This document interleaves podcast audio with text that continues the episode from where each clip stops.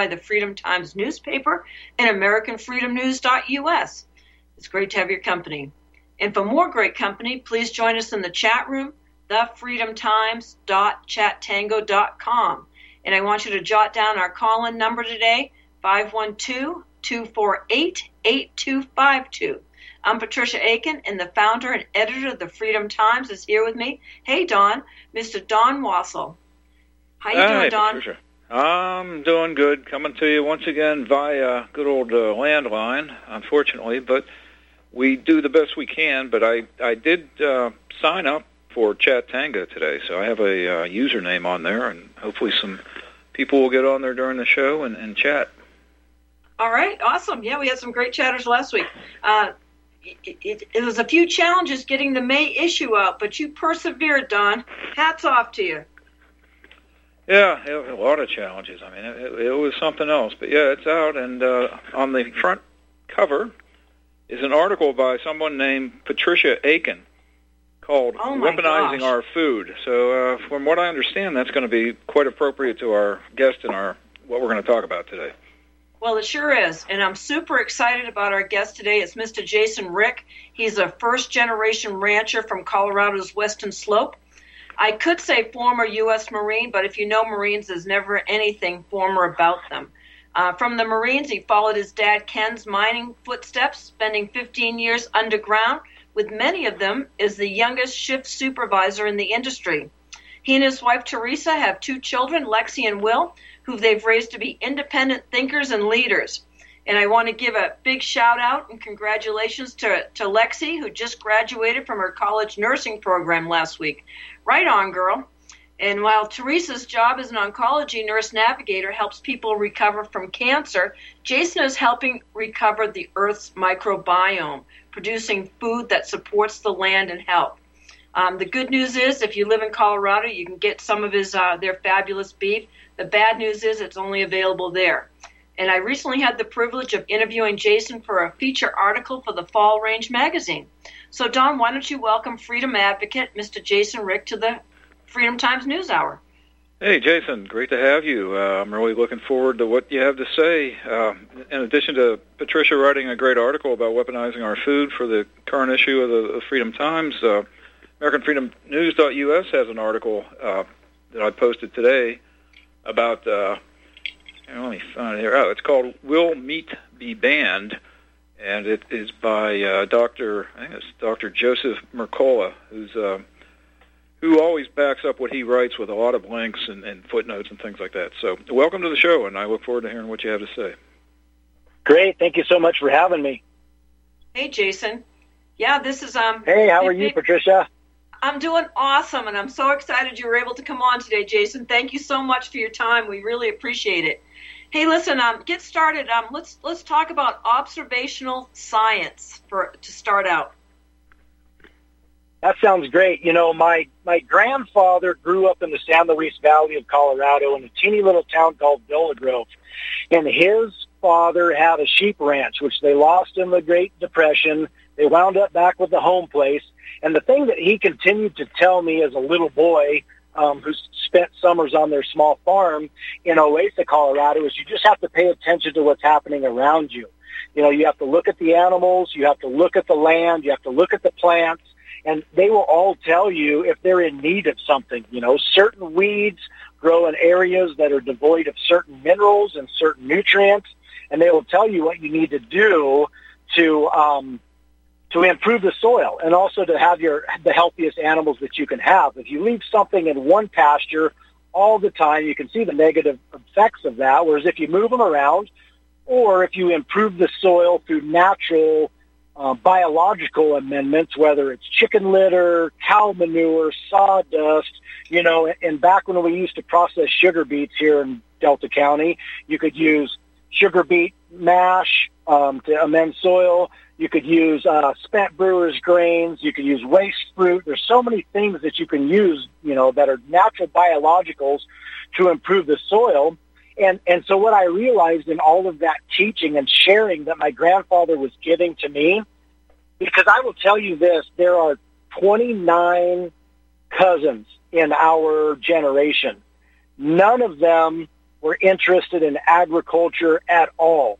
And me showing a little bit of interest, my grandfather poured everything that he knew and that he'd learned over his lifetime into me with hopes that someday I would be able to do it myself. And so through all of those observations, I'm like, well, this combines the human condition with science, which will then build you this observational science. Let's use observation as well we can smell, touch, taste, feel, hear, and combine that with science to improve the land without all of the modern, modern amenities, without all of the you know, soil analysis, forage analysis, uh, liver biopsies, all of the things. Everyone wants numbers. They all, they're all chasing numbers. Whereas we need to step back and just pay attention to what's happening around us and then make our decisions based on the things that we can truly, you know, prove with our own practices. Well, that's awesome, Jason. And, you know, I'm, I think this applies not only to ranching, but even to people that have home gardens I mean, they, they really need to, you know, look and see some of the things that they can do along the, these lines too. But you have um you have a clientele that's um, really extremely enthusiastic about the the produce that that you sell them, and why is that? Yeah, absolutely. I mean, one of the things that I preach is we can vote with our feet. Like if we don't like something that's happening in a certain area, we can move away, but we can also vote with our dollars. And so most of my customers are either super aware of what factory farming has done to the quality of food and what healthy diet can do to improve the quality of their lives. And so therefore they support me because I do it the way that they think is the best, which I have reverted back to the way that my grandfather did and my great grandfather did is let the animals express their own natural behaviors. And that also includes their resiliency, their adaptability. You know, we're using no vaccines. We're using no pharmaceuticals. Um, and we're only keeping the animals that thrive in our environment and then saving replacement heifers out of them. So our herd immunity continues to build and all of my customers' herd immunity, you know, none of them just threw themselves at what Big Pharma was telling us we needed to do. They're like, well, let's let's heal ourselves through what we eat and let's build our resiliency through what we eat versus propping it up with a crutch um, which we later found out was actually way more detrimental than it was positive to anybody's health. And so they prioritized that, supporting the guy who's raising that nutrient-dense, pure animal protein um, without any of those chemical inputs because we are what we eat eats. And so if you're feeding your cattle byproducts, if you're, if you're propping them up with pharmaceuticals, there's a pretty good chance that that is transmitted into their meat and then it's transmitted into your body as well. So by us doing what we're doing, my customers are choosing to be healthy on the front end, which will then lead them to a longer, healthier life in the back end versus just relying on pharmaceuticals to drag on a long, miserable life propped up by handfuls and handfuls of pills. Yeah, you can't. There's no way you can poison your way to health. It's just not possible.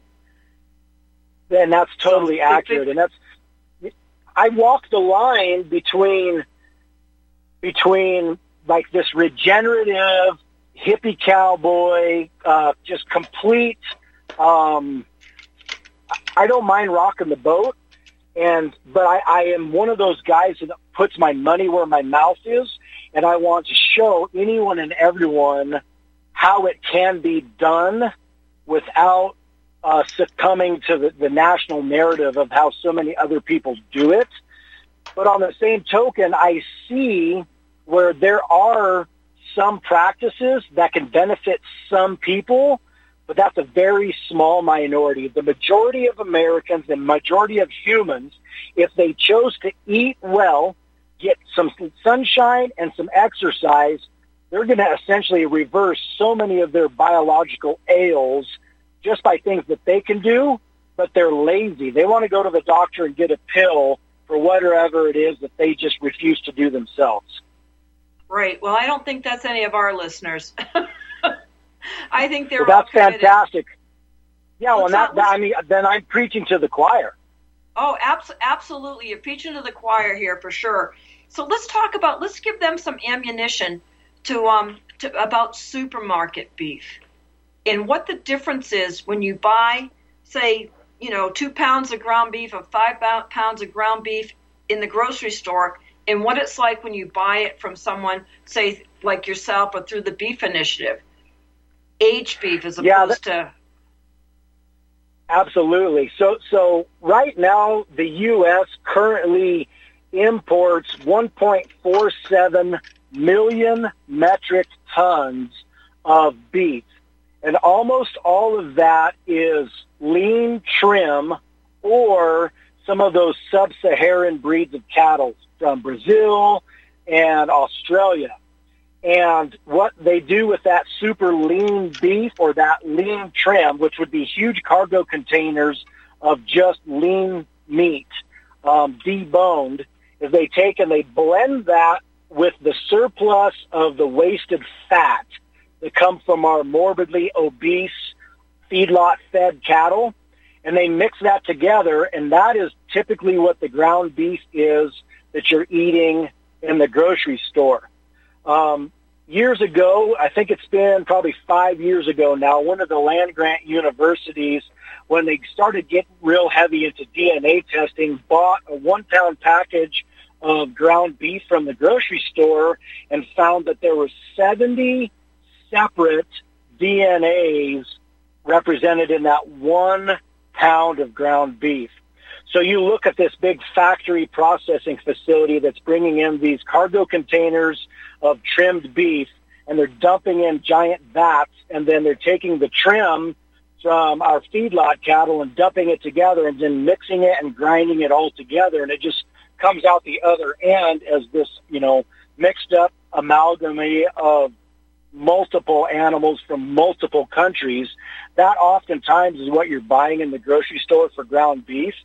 And then, of course, uh, that also is what goes directly into your school food programs and a lot of those WIC-supported um, inner city food programs. So we we are essentially poisoning the the, the most um, easily influenced and possibly negatively health um, deprived people by sending all of that cheap uh, multinational ground beef directly to them. The other thing is, is because they're processing at such a high rate, if they don't have chillers on the grinders, the friction caused by the grinding action makes a tremendous amount of heat.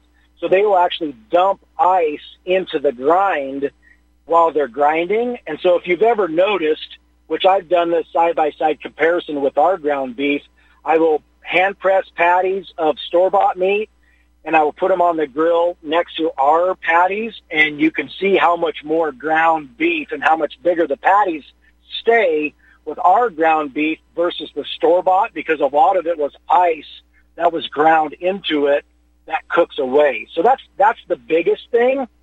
The other thing is most of the big slaughterhouses after they kill the animal, they spray them down with an acid solution as like an antibacterial, antimicrobial, which is really unnecessary. But why they do that is it allows them to not handle the carcasses as well and not as clean as they would otherwise.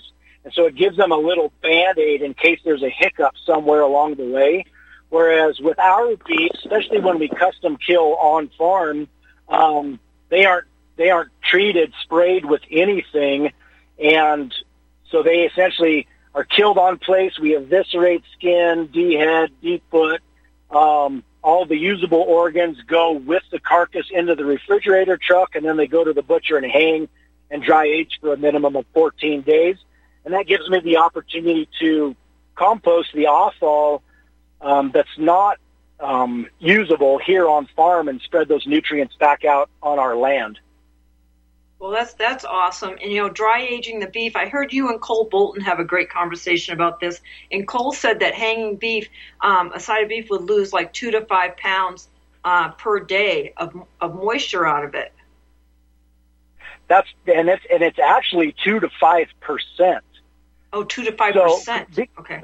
Yeah. So so if you look at um, well, the human body, you know, is about eighty percent water. So if you look at that from the standpoint of hanging halves of beef, it makes a pretty hard skin on the outside of it fairly rapidly, and then that fat cover locks the moisture in as well. But anywhere that you've sawed it, like right down the backbone where you've got T-bones on either side, um, it'll actually leach through the bone. But yeah, it's two to five percent, and that that's almost within the first day, and then it slows down after that because that hard skin on the carcasses holds that moisture in, which also allows the beneficial bacteria that are breaking down the fibers of meat to make it more tender. So the longer it, it hangs, the more tender it is, but also the less finished uh, pounds of cuts you get when you finally do cut it up. So that means uh, when you have a steak that you can cut with a fork, that that's aged beef. That's correct. And if you look at a lot of these big slaughterhouses that are doing 5,000 a day, they do what is called wet aged. Like it will hang and cool for 24 hours to 48 hours. And then it's either take, they take the hanging halves, put them in a truck and haul them to another further processing facility, or they will cut them into uh, primals, put them inside a plastic bag or a, a waxed um, lined box, and then ship them somewhere else. And so they're doing what's called wet aging because it's the moisture that's trapped in those primals or in a plastic bag because sometimes they'll add a little bit of salt water and they're wet aging it. So oftentimes the stuff that you buy in the grocery store gets most of its aging in a truck on its way from point A to point B. So you don't have that controlled dry aging temperature that you do when you buy it from a small butcher where it's hanging in the same place with the exact same humidity, exact same temperature, um, getting that good uniform aging. And then they'll cut it into the final cuts and put it in a styrofoam tray, and then it will continue to age um, in the packaging. And so, you know, that's one of the, the things that I preach about shaking your rancher's hand and buying directly from your rancher is there aren't multiple touch points. It goes from my farm to the butcher and then right back to the, the consumer, whereas that conventional beef, you know, on average, it's 1,250 miles per animal before it gets to the grocery store. So if you look at that from a stress standpoint, if you look at that from a fuel standpoint, you look at that from a, a cleanliness, because who knows, maybe one of those butchers somewhere forgot to wash his hands or maybe got a cut or whatever. There are so many touch points and potential for negative human health along all of those steps in the supply chain. Whereas when you buy directly from the rancher, you know, there's three steps at most, which is, I mean, that's why you got to get out and shake your rancher's hand. That's right. I believe, I, I agree 1000%. And, um, so I want to ask you. I maybe jumped ahead of this, talking about the the, the aging process and, and how your meat is processed, and uh, we don't even have time to go into the USDA and how they put a USDA stamp, making people think that all the beef they're buying is from the U.S. when that's completely wrong. About 95% comes from elsewhere that you're buying in a grocery store. So just let's back up a little bit and talk about feedlot beef really, after our conversation we had about this, I look at that as Franken beef now. Right. Well, and and the reason that feedlots are located where they are is because that's the cheapest inputs for feed that you can find. So oftentimes you will have a feedlot near a um, candy factory or a cotton gin or a brewery, distillery, or a um, ethanol plant, because the, the less freight you have to have for your feedstuffs, the more profitability there is in the feeding. And so the other crazy thing is, is um, they feed a lot of pelletized chicken litter. So you'll have a, a, a laying house or a um, meat bird operation, and when they clean the the barns out in between batches of chickens, they run all of that chicken litter through a pelletizer, and that will become the protein source of the total mixed ration that they're feeding in the feedlot. And so if you, you look at the antibiotics that automatically go into a lot of our poultry, then that goes right into the feedstuffs and then is fed to cattle. And so it may be a sub-therapeutic level, but it is still there. And that's something that's not disclosed in any of the feed rations that you read about. But it, it's, it's cheap feed. And unfortunately, we've we've um, trained our consumers in the U.S. that food should be cheap, whereas you know it was only 40 or 50 years ago that 20% of your annual budget went to buying food, and now it's down to about 12% of your budget. So everybody chooses to buy the food from me. and and me neither. I mean, my wife has gone um, total animal based. So we do raw dairy, we do real cheese. Um, we have a neighbor that raises organic eggs. Um, and of course, we eat our own beef, and we started raising our own hogs. And so it, it sounds like it's expensive until you actually sit down and break out um, how many fewer over-the-counter medications. Like we don't have upset stomachs, so you're not taking any of that stuff. I don't struggle with, you know, inflammatory response. I mean, I was crushed in the coal mines and broke both of my legs about 20 years ago now. And when I was eating a lot of sugar and a lot of garbage and drinking a lot of soda, I they would it would bother me. My legs would bother me. And since we I've cut all the seed oils out, cut all the sugars and 95% of the processed grains out of my diet, they don't hardly bother me unless I have one of those 20 mile hike, fix and fence days, then it's a lot of it's just because I'm tired. But it's one of those things of where we have to wrap people's minds around. You can either pay for it now by eating well, or you can pay for it later by living miserably in your golden years. And golden is in air quotes, right? Because our metabolic health doesn't get better the older we get. Exactly right. And so that's how that's how I feel about feeding my dog. I I feed him raw beef and you know other raw foods that I can get. He likes elk and venison best, but we don't live in Montana anymore, so I figure I can either you know feed him, pay pay pay it now in food, or pay it later at the vet.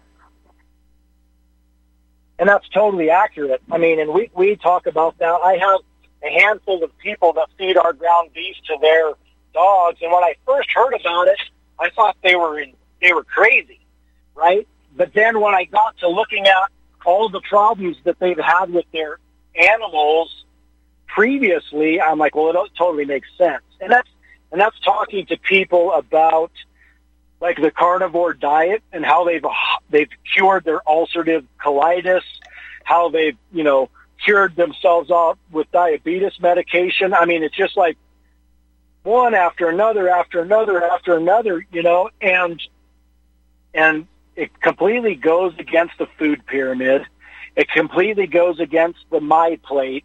But when we dig into how that was made and the and the legislation that led to that, it was driven by dollars. I mean, when when our big grain companies and U.S. sugar are the biggest lobbyers for whatever the current health um, recommendation is, it should tell you something. It, it should scream, I should look at this deeper because this doesn't make any sense. Exactly. It doesn't make any sense. I've always said if they advertise it, don't eat it. well, and that's what's interesting. So the My Plate, it came out who um, funded the latest research that has that graph where like Cheerios is better than steak and all of that stuff. Well, they released who supported that. Coca-Cola was one of the largest contributors to that study. So it's like, well, that totally makes sense. Drink more Coke, you know, because Coke is better for you than water. Um, that just blows my mind that, that the, the lay person, the average American can't look at that and think, wait a minute, something's not right. Yeah, who you know, paid where, for that me, study? What's that? Who paid for that study? That's what you always have to. Oh, studies have yeah. shown. Well, who paid for that study? That should be your very first question every time. Well, that's totally accurate, and that's so. That was there was a study that came out just two years ago. Well, three years ago, and it said that there weren't any um, nutritional differences between grass-fed and grass-finished cattle and feedlot cattle, and that grass-fed cattle were actually worse for the environment than feedlot cattle. Well, I went and, and, and went through the painstaking process of actually reading the study. And what I figured out is when they were talking about CO2 emissions and, and methane and greenhouse gases, the numbers were based on the age of the average feedlot cattle when it's butchered, which is 14 to 16 months, versus the age of the average grass-fed and finished cattle, which are 20 to 30 months, solely on the, the months or the days that they were alive. There was nothing in it that was that said anything about planting corn, cultivating corn, spraying corn, harvesting corn, drying corn, hauling corn, grinding corn, feeding corn. It was all based on the age of the animal. I'm like, well, this is very obvious that a cow that has walked from pasture to pasture its entire life has never even been in a trailer other than the one trip that it takes to the butcher is going to have a much smaller carbon footprint than the animal that has hundreds of thousands of pounds of fertilizer hauled out to the fields and hundreds of thousands of pounds of grain hauled to it and then is in a truck for 1,250 miles. The, yeah, the numbers aren't right. And it's completely based on who it was funded by and it was funded by a huge portion of it was the National Cattlemen's Beef Association, and lo and behold, almost a third of their board members are out of the four multinational packers companies. Well, they're just the NCBA is just the mouthpiece for the Packers, and it's that's exactly right. When they merged, the the the National Cattlemen's Association with the National Beef Association, it completely went to hell. And unfortunately, the talking points of the Packers have been so strong and they've done such a good job capturing the mind of the cow-calf guys on the end. I have some people that I consider good friends of mine who will literally denounce everything I have ever said or done or my successes because there's no quality in grass-finished beef. It has to be fed grains or byproducts or soy or something for it to be any good. And because I'm selling direct to consumer, I am eroding any potential of them ever being profitable because I am undermining what it is that they're trying to do. That's right. Hey, and they don't stay sell- with us. Stay with us, everybody. We'll be back talking with Jason Rick in just a few minutes. A woman on the radio talks about revolution when it's already passed by.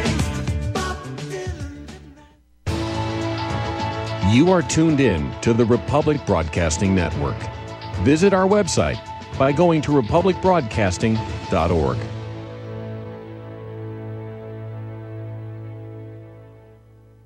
My name is John. I'm the founder of Blackout Coffee, and I started uh, Blackout because I really love coffee. I've always loved coffee, and after traveling so much to Europe, South America, and trying so many different coffees that were so good, and uh, every time I came back uh, to the U.S., I was so disappointed with the coffee, so I figured that I had to do something about it. The biggest difference is really is on the beans and the roasting process, how we roast it, and how fresh it is. The fresher the roast, the better the quality. Here I have like all, all of the coffee. It's roasted within one to two days prior to being shipped. So it literally gets to consumer's house within three to five days after being roasted. Uh, if you like coffee, you have to try ours. It's fresh roasted. It's one of the best beans that we can get, and you will definitely see the difference. Visit blackoutcoffee.com and use the coupon code REPUB10. That's REPUB10. Subscribe to the Freedom Times monthly newspaper, published since 1985. That's right, 1985. The Freedom Times pulls no punches and observes no sacred cows or taboos. The perilous times we live in are too critical for anything but honest discussion of America's plight. The Freedom Times is the antidote to the lies and distortions of the fake news media. There's no better way to inform and enlighten Americans than by reading the Freedom Times each month. New subscribers may sign up at the special rate of just $29 for one year or $55 for two years. Subscribe online by going to AmericanFreedomNews.us or mail your subscription to The Freedom Times, P.O. Box 218, Wildwood, Pennsylvania 15091. That's the Freedom Times, P.O. Box 218, Wildwood, Pennsylvania 15091. Support America's best patriotic newspaper and one of the very few left by becoming a subscriber to the Freedom Times today.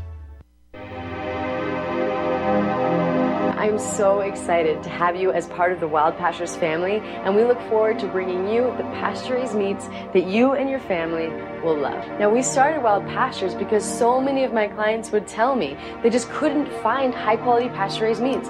And even when they did, it was so expensive that they couldn't afford to eat it regularly. Now, I'm not talking about the bottom of the barrel healthy meats that have claims like natural or free range or even cage free, terms that were actually created by the industrial food industry to make us feel all warm and fuzzy about buying their low quality products. I'm talking about truly nourishing pasture raised meats, the kind that you'll never really find in a grocery store. Our farmers are doing things beyond organic. Our beef is 100% grass fed and grass finished and raised on pastures free from chemicals and other pesticides. Our chickens are 100% pasture raised, where they get their natural diet of grass and forage and insects. We will never settle for free range, which is actually one of the most deceptive terms in the chicken industry. In fact, less than 0.1% of the chicken consumed in the United States is truly pasture raised in the way that ours is. And our pork is 100% pasture raised as well. So if you care about where your food comes from, then you have definitely made it to the right place.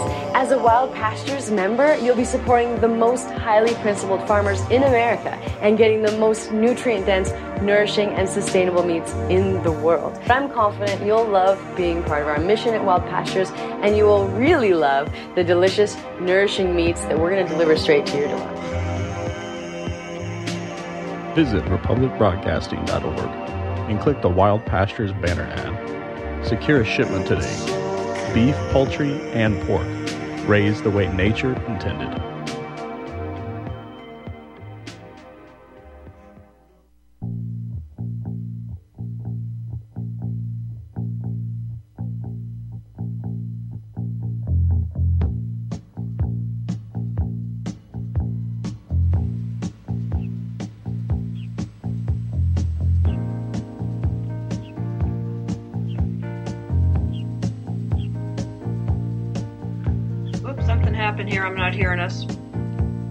I can I am. hear you. Oh, uh, can you hear me, Patricia?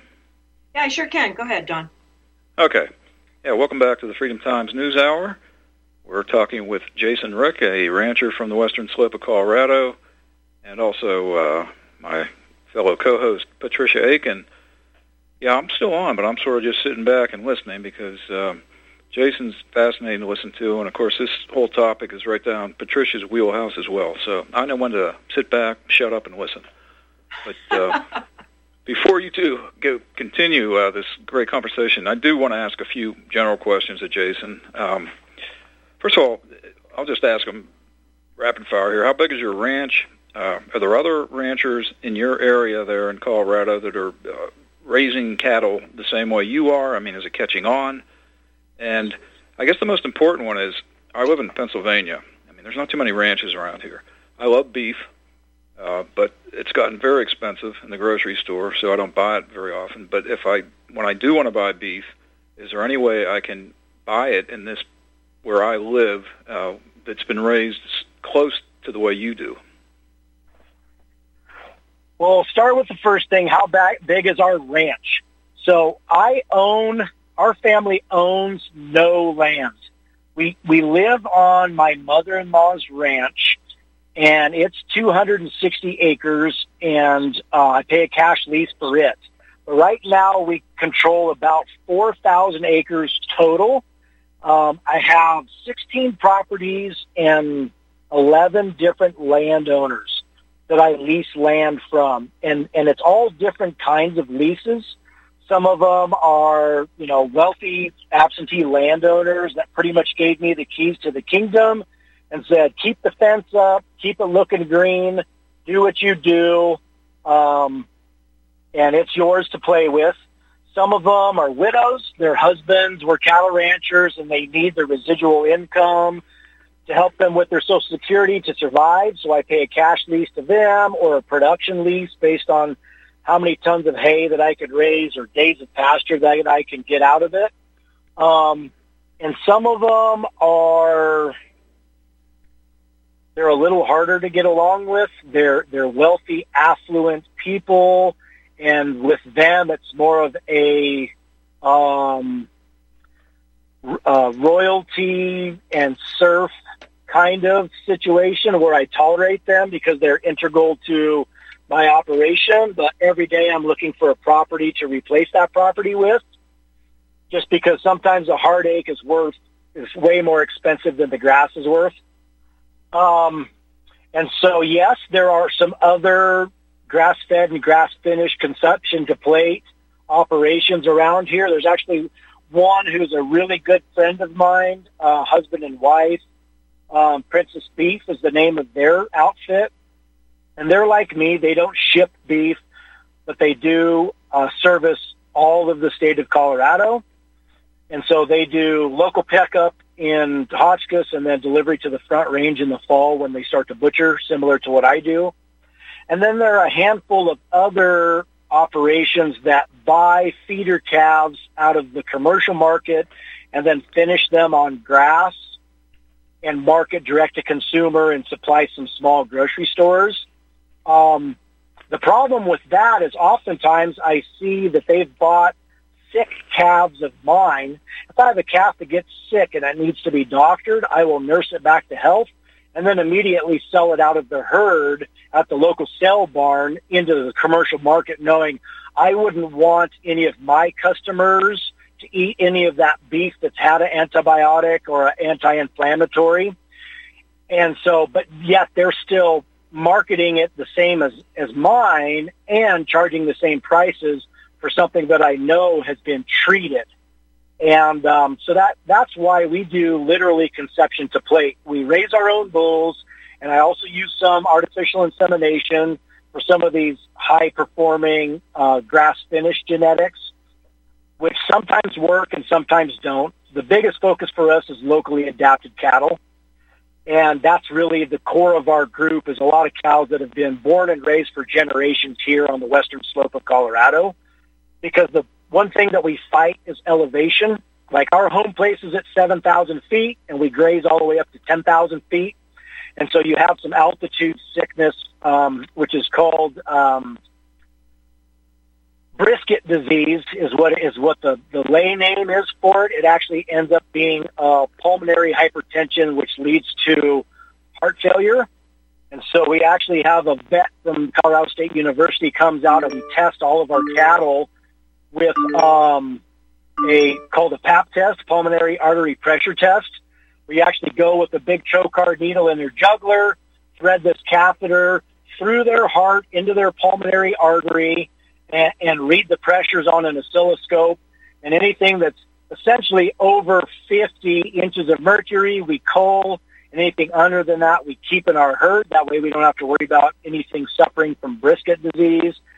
And so since we also market high altitude raised, uh, foraged, backgrounded bulls that we sell all over the West, Western United States, um, that's, that's a way to help us market those bulls as well. Um, but there's way more conventional cattlemen and cow-calf guys around, and they oftentimes kind of look down their nose at me until I tell them what we get for our butcher beeves and how quickly the market grows and how there's a lot more uh, capacity all over the state and all over the western United States. So I've been convincing more and more of them to save a few calves to feed, to market direct to consumer, just to help insulate them from the crazy swings that happen in the cattle market.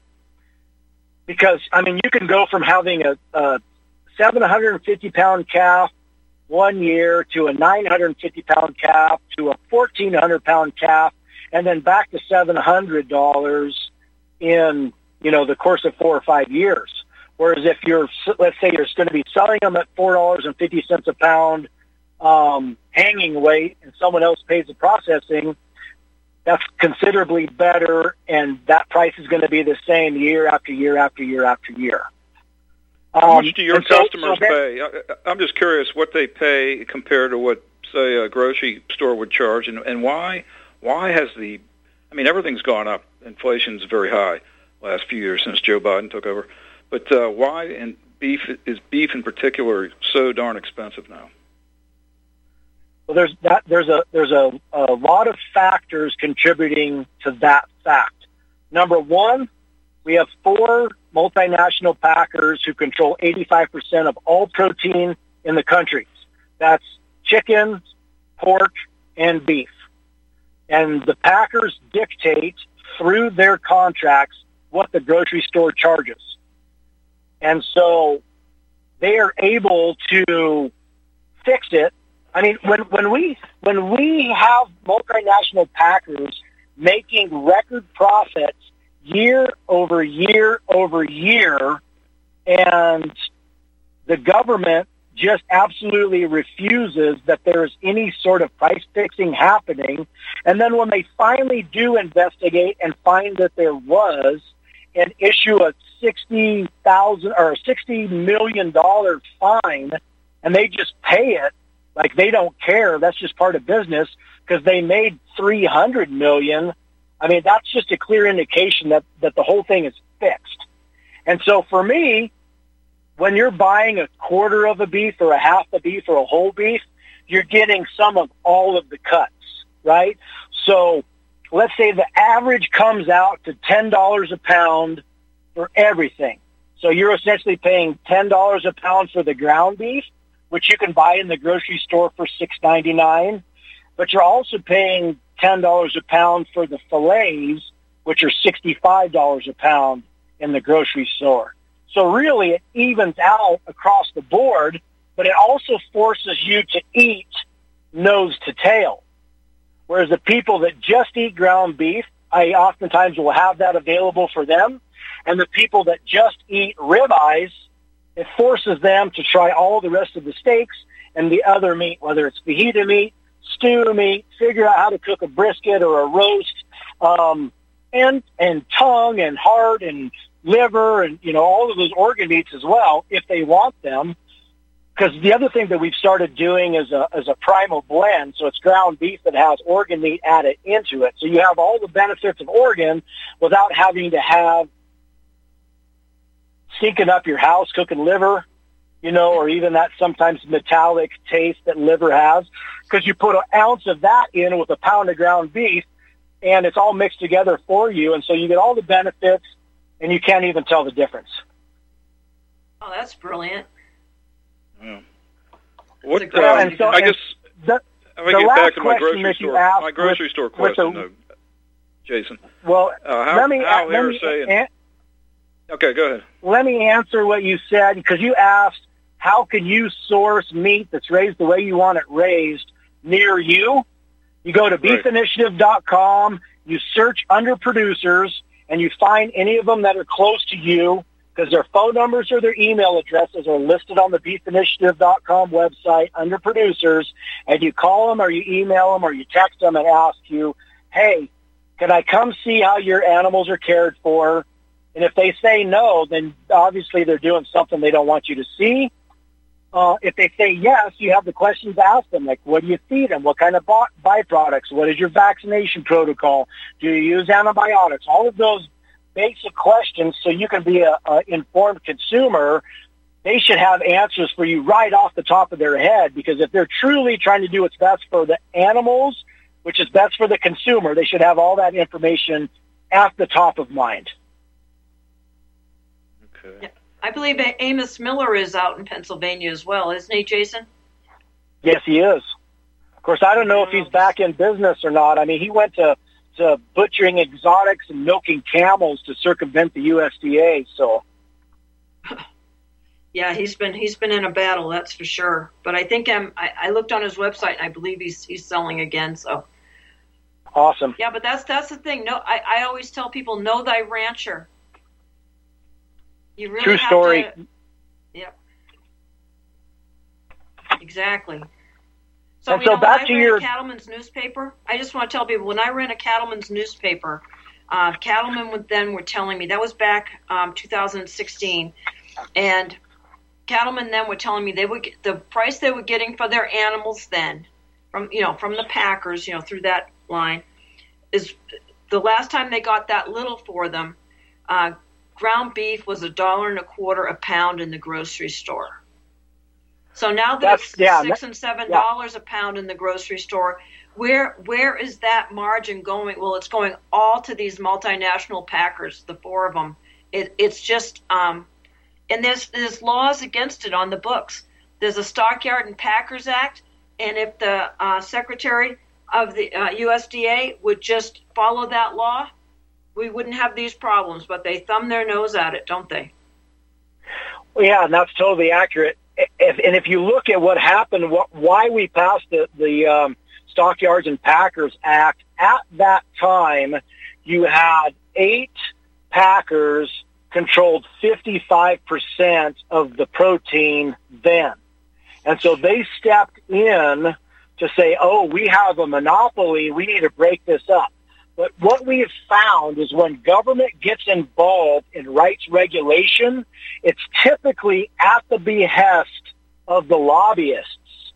So we have the lobbyists of the Packers then help write the legislation, which then gave more power to the Packers. So it actually happened the opposite way.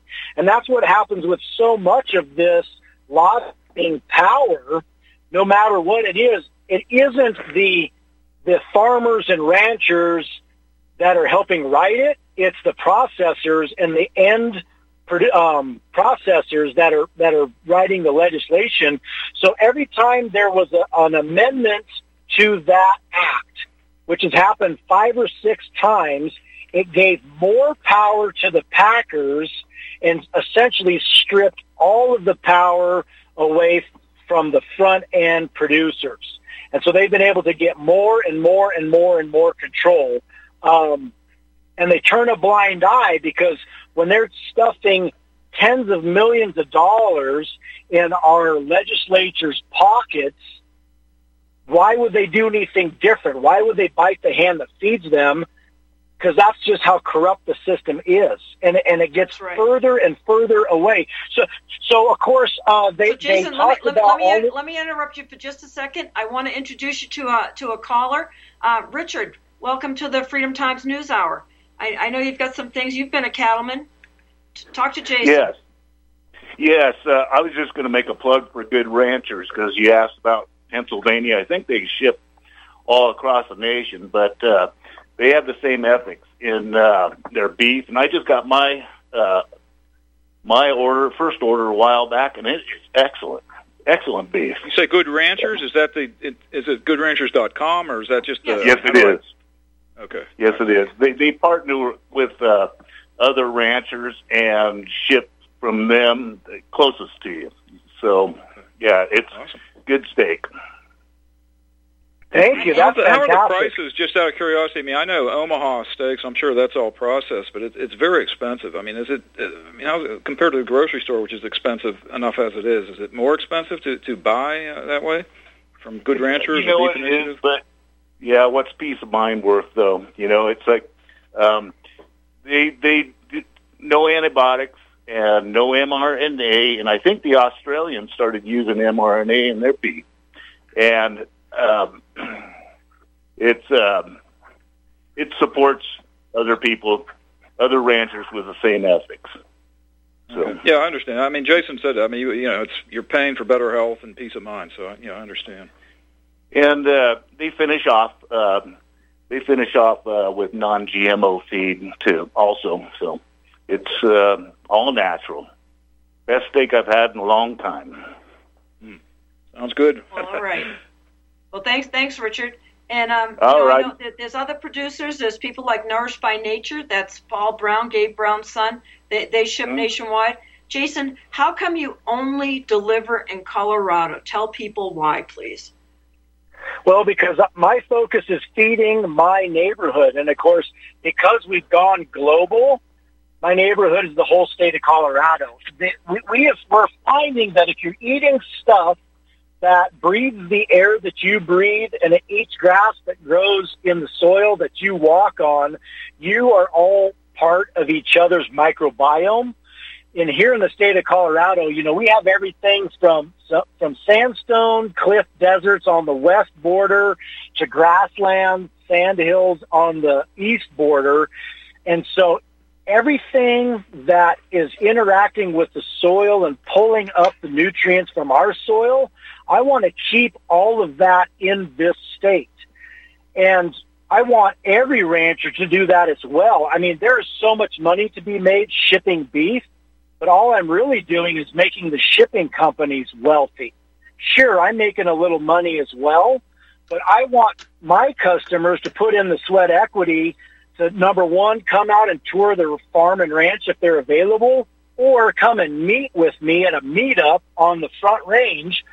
And, and because I always want to take a selfie and I want everyone to shake their rancher's hand. I want them to have that intimate relationship with their food provider because I consider myself a healthcare provider. If people are choosing to support me in what I do, something that I'm passionate about and I pour my heart and soul into, I want them to have a little sweat equity in that tran- in that transaction. And that way if there's ever a problem, there is a face with the product. It's not a website. It's not just a phone call. There's a face with that beef and that that customer service, which I just can't emphasize enough. Everyone spent so much energy outsourcing technologies to someone else. I still operate the way that my grandfather did, with a handshake and a smile, and you look that person in the eye because that's how I've taught my kids to interact with other humans and and I want all of my customers to feel the same way. Well, awesome. You know, there's two things that I think really um, contribute to the price of beef uh, when you get someone that's direct to consumer. Number one, they don't accept any subsidies. I know Paul Brown told me that they turn down eighty thousand dollars a year in subsidies. I mean, that makes a real difference to the bottom line. And number two, uh, regeneratively grown agriculture is has 2,000 times more nutrient density than commercially grown, conventionally grown. Am, am I right or wrong, Jason? That's totally accurate. You know, and that's what I tell everyone is we, we, the legacy that we leave is the land that we leave behind. If, if we made the most money because we we're spreading synthetic fertilizer and we were just, um, growing the most forage that we could no matter what, and we were overgrazing the land, we could raise way more head of cattle on those 4,000 acres. But we would leave this degraded desert landscape for the next generation. I want to leave it better. I want to leave it lush. I want to leave it improved, more carbon in the soil. And that doesn't necessarily cost money. It just costs sweat equity. But the real cost is the the, the downstream multi generational negative effects of of or industrial farming. I mean, every time you work a field, you're losing topsoil, and it takes millions of years to make that topsoil by microbes digesting rocks to make more dirt, and then from the top, from plant residue going down. Whereas all of the neighbors that plow their fields up every five to seven years and they're spreading tons and tons and tons of salt, because that's what synthetic fertilizer is, is it is just salt that kills soil bacteria, kills microbes, kill mycorrhizae. I mean, then it takes decades for it to recover. Well, we really don't have decades if we're talking years and seasons of productive use in topsoil with how quickly it's being degraded. That's right. And you know, carbon sequestering is a big topic, and there's some people that raise cattle this way just so they can get carbon uh, credits, like in Australia, places like that offer that. So, to all the vegans out there, now God bless you. I'm, I'm not one of them, but um, they think that, that cows are, are creating you know problems with methane and that but i say that doing it your way is actually putting more carbon back into the soil where it belongs it absolutely is and the methane that cows emit is part of a natural co2 cycle anyway so they're taking plants that have mined minerals out of the soil and they then in turn make it into high high nutrient dense protein or a new calf or milk. And sure, they belch some of it out. It goes into the atmosphere, but it is slightly different than the methane that's emitted from coal beds or um, biodigesters or even the ocean, because that's one thing that we have to talk about is all of the swamps, you know, mangrove swamps, all that stuff emit a tremendous amount of methane, actually way more than animal agriculture. But if we flip that on its head and we look at what monocrop agriculture to ro- raise the soy protein, the pea protein, and the grains, quinoa, etc., for the vegans, when you put chisel in soil, you're killing the earthworms, the dung beetles, every little critter in the soil, right? And then you plant this monocrop agriculture and you have to spray it to kill the thrips and Jason, any this has critter. been a fabulous conversation, but we are out of time. Please promise you'll come back sometime. You know it. I am so passionate about this. All I want to do is to help everyone onto the ark that we're building through our practices. Awesome. Thank you, Jason. so I, I much, learned a lot. It's been a, it's been a great hour. Everybody, check Time out the Freedom Times, fun. Uh, AmericanFreedomNews.us. Hey there, are you going to wait till the cows come home to get your new ease off drop and lift? What in the world is an ease off drop and lift? Our ease off is a new tool to increase production for your meat processing company that will get that whole hog or half a beef on or off your rail with our remote control. That sounds great, but can I afford it? Sure, and the ease off installs fast. The effortless operation will reduce fatigue, speed up your line, and increase profits. Okay, I'm convinced. Where can I get my ease off? Go to eazeoff.com. That's E A Z E O F F.com. And hurry because we're offering free shipping for a limited time. Eazeoff.com. We make pigs fly. Cows, too. Ease LLC 417 932 6419. You can't handle the truth. You're listening to Republic Broadcasting Network. Visit republicbroadcasting.org today because you can handle the truth.